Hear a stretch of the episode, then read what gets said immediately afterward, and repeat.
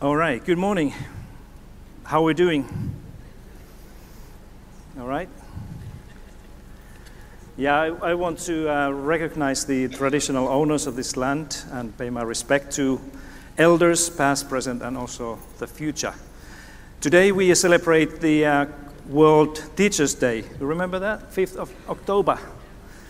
So um, I came here with a poem from a colleague from New York City. His name is Taylor Mali. I don't know if any, any of you know this, but he has done a brilliant piece that is a gift for all other teachers, a respect to teachers this morning.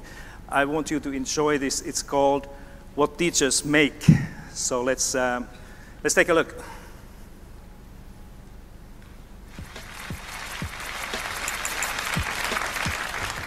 He says the problem with teachers is what's a kid going to learn from someone who decided that his best option in life is to become a teacher?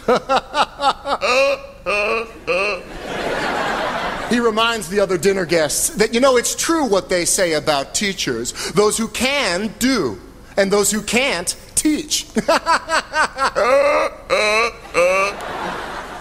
I decide to bite my tongue instead of his and resist the urge to remind the other dinner guests that it's also true what they say about lawyers, because we're eating, after all, and this is supposed to be polite conversation. I mean, you're a teacher, Taylor. Come on, be honest. What do you make? And I wish you hadn't done that. Asked me to be honest. Because you see, I have this little policy about honesty and ass kicking, which is if you ask for it, then I have to let you have it. You want to know what I make? I make kids work harder than they ever thought they could. I can make a C plus feel like a congressional medal of honor, and I can make an A minus feel like a slap in the face. How dare you waste my time with anything less than your very best? You want to know what I make? I make kids sit through 40 minutes of study hall in absolute silence. No, you may not work in groups. No, you cannot ask me a question, so put your hand down. Why won't I let you go to the bathroom? Because you're bored and you don't really have to go, do you?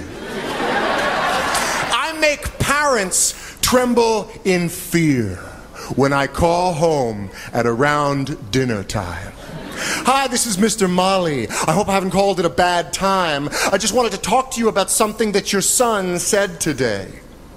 He said, Leave the kid alone. I still cry sometimes, don't you? And it was the noblest act of courage that I have ever seen. I make parents see their children for who they are and who they can be. You want to know what I make? I make kids wonder. I make them question. I make them criticize. I make them apologize and mean it. I make them write, write, write. And then I make them read. I make them spell definitely beautiful, definitely beautiful, definitely beautiful over and over and over again until they will never misspell either one of those words again. I make them show all their work in math class and then hide it on their final drafts in English. I make them realize that if you've got this, then you follow this. And if somebody ever tries to judge you based on what you make, you give them this. Here, let me break it down for you so you know what I say is true.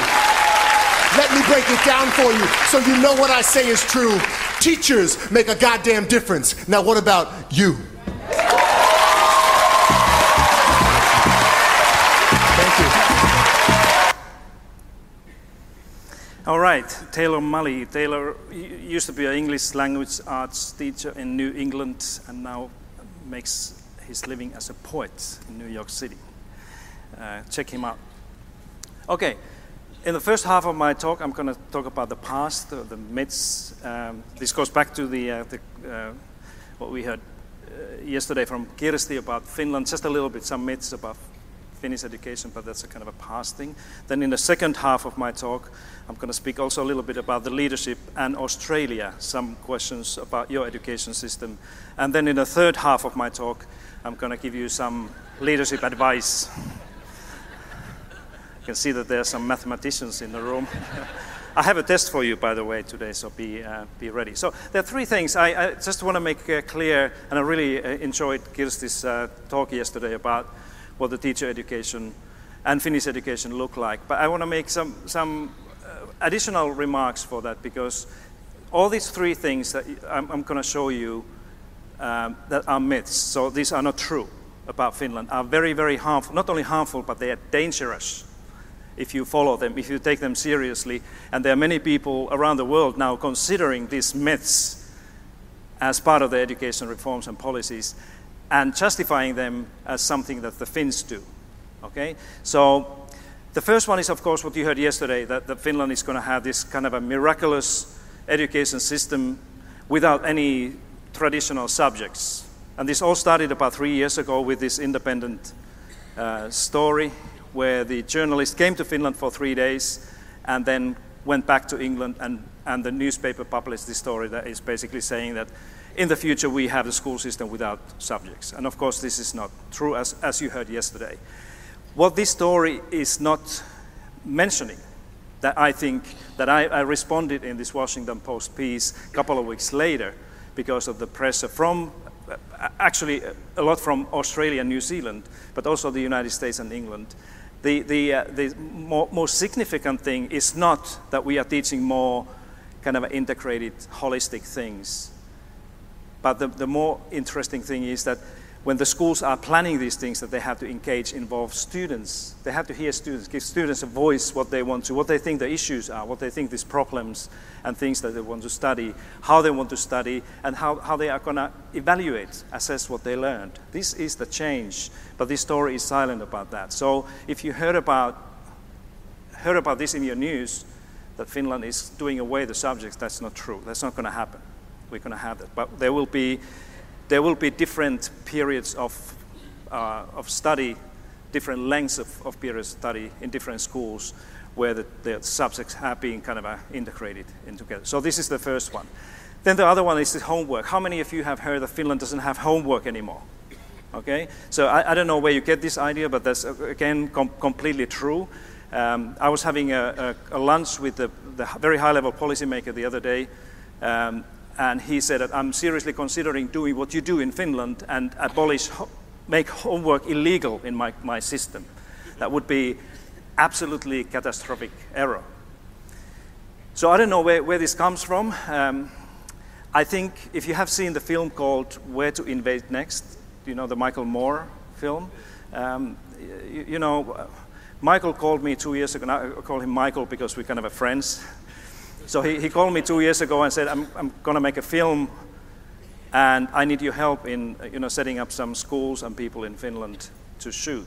So I asked him that, so what is the film going to be? It's going to be an educational film. And he said, I cannot tell you. He, he actually didn't tell anybody what the film is going to be. And I was in, a, in um, a world premiere in Toronto International Film Festival to, to see this film myself. And I was furious because what he did was not acceptable. Of, of course, if you're artist, if you make documentaries, you can do whatever you want. But even Michael Moore should be more careful in, you know, sending the message. So I'm going to show you a little, I'm going to show you a little clip here of, of this film um, for those who haven't seen. And consider yourself as a movie because this looks like a cinema. So consider yourself in, a, in a, watching a movie with your friend. And this movie is called Where to Invade Next. And then you see in the middle of the movie, there's this nine minute episode about Finnish education system as a kind of a lesson for America to follow. And my question to you is that after this film, what would you tell to your friends or colleagues at home? What's going on in Finland? Take a look at this and um, decide yourself. Just a, just a minute. So here's what happened. Back in the day, Finland's schools sucked on the level that ours suck on. When they tested the world's kids, both Finland and us were usually about the same, you know, somewhere down the list of nations. But Finland didn't like that. So they tried some new ideas, and in no time, Finland shot to the top of the world. Their students were number one. How did they do that? That was the one question I wanted an answer to, and I went straight to see the enemy's Minister of Education. Before I could say anything, she blurted out their top secret. They do not have homework. Wait, so you reduce the homework you give yes. them at school? Yes. They should have more time to be kids, to be youngsters, to, to enjoy the life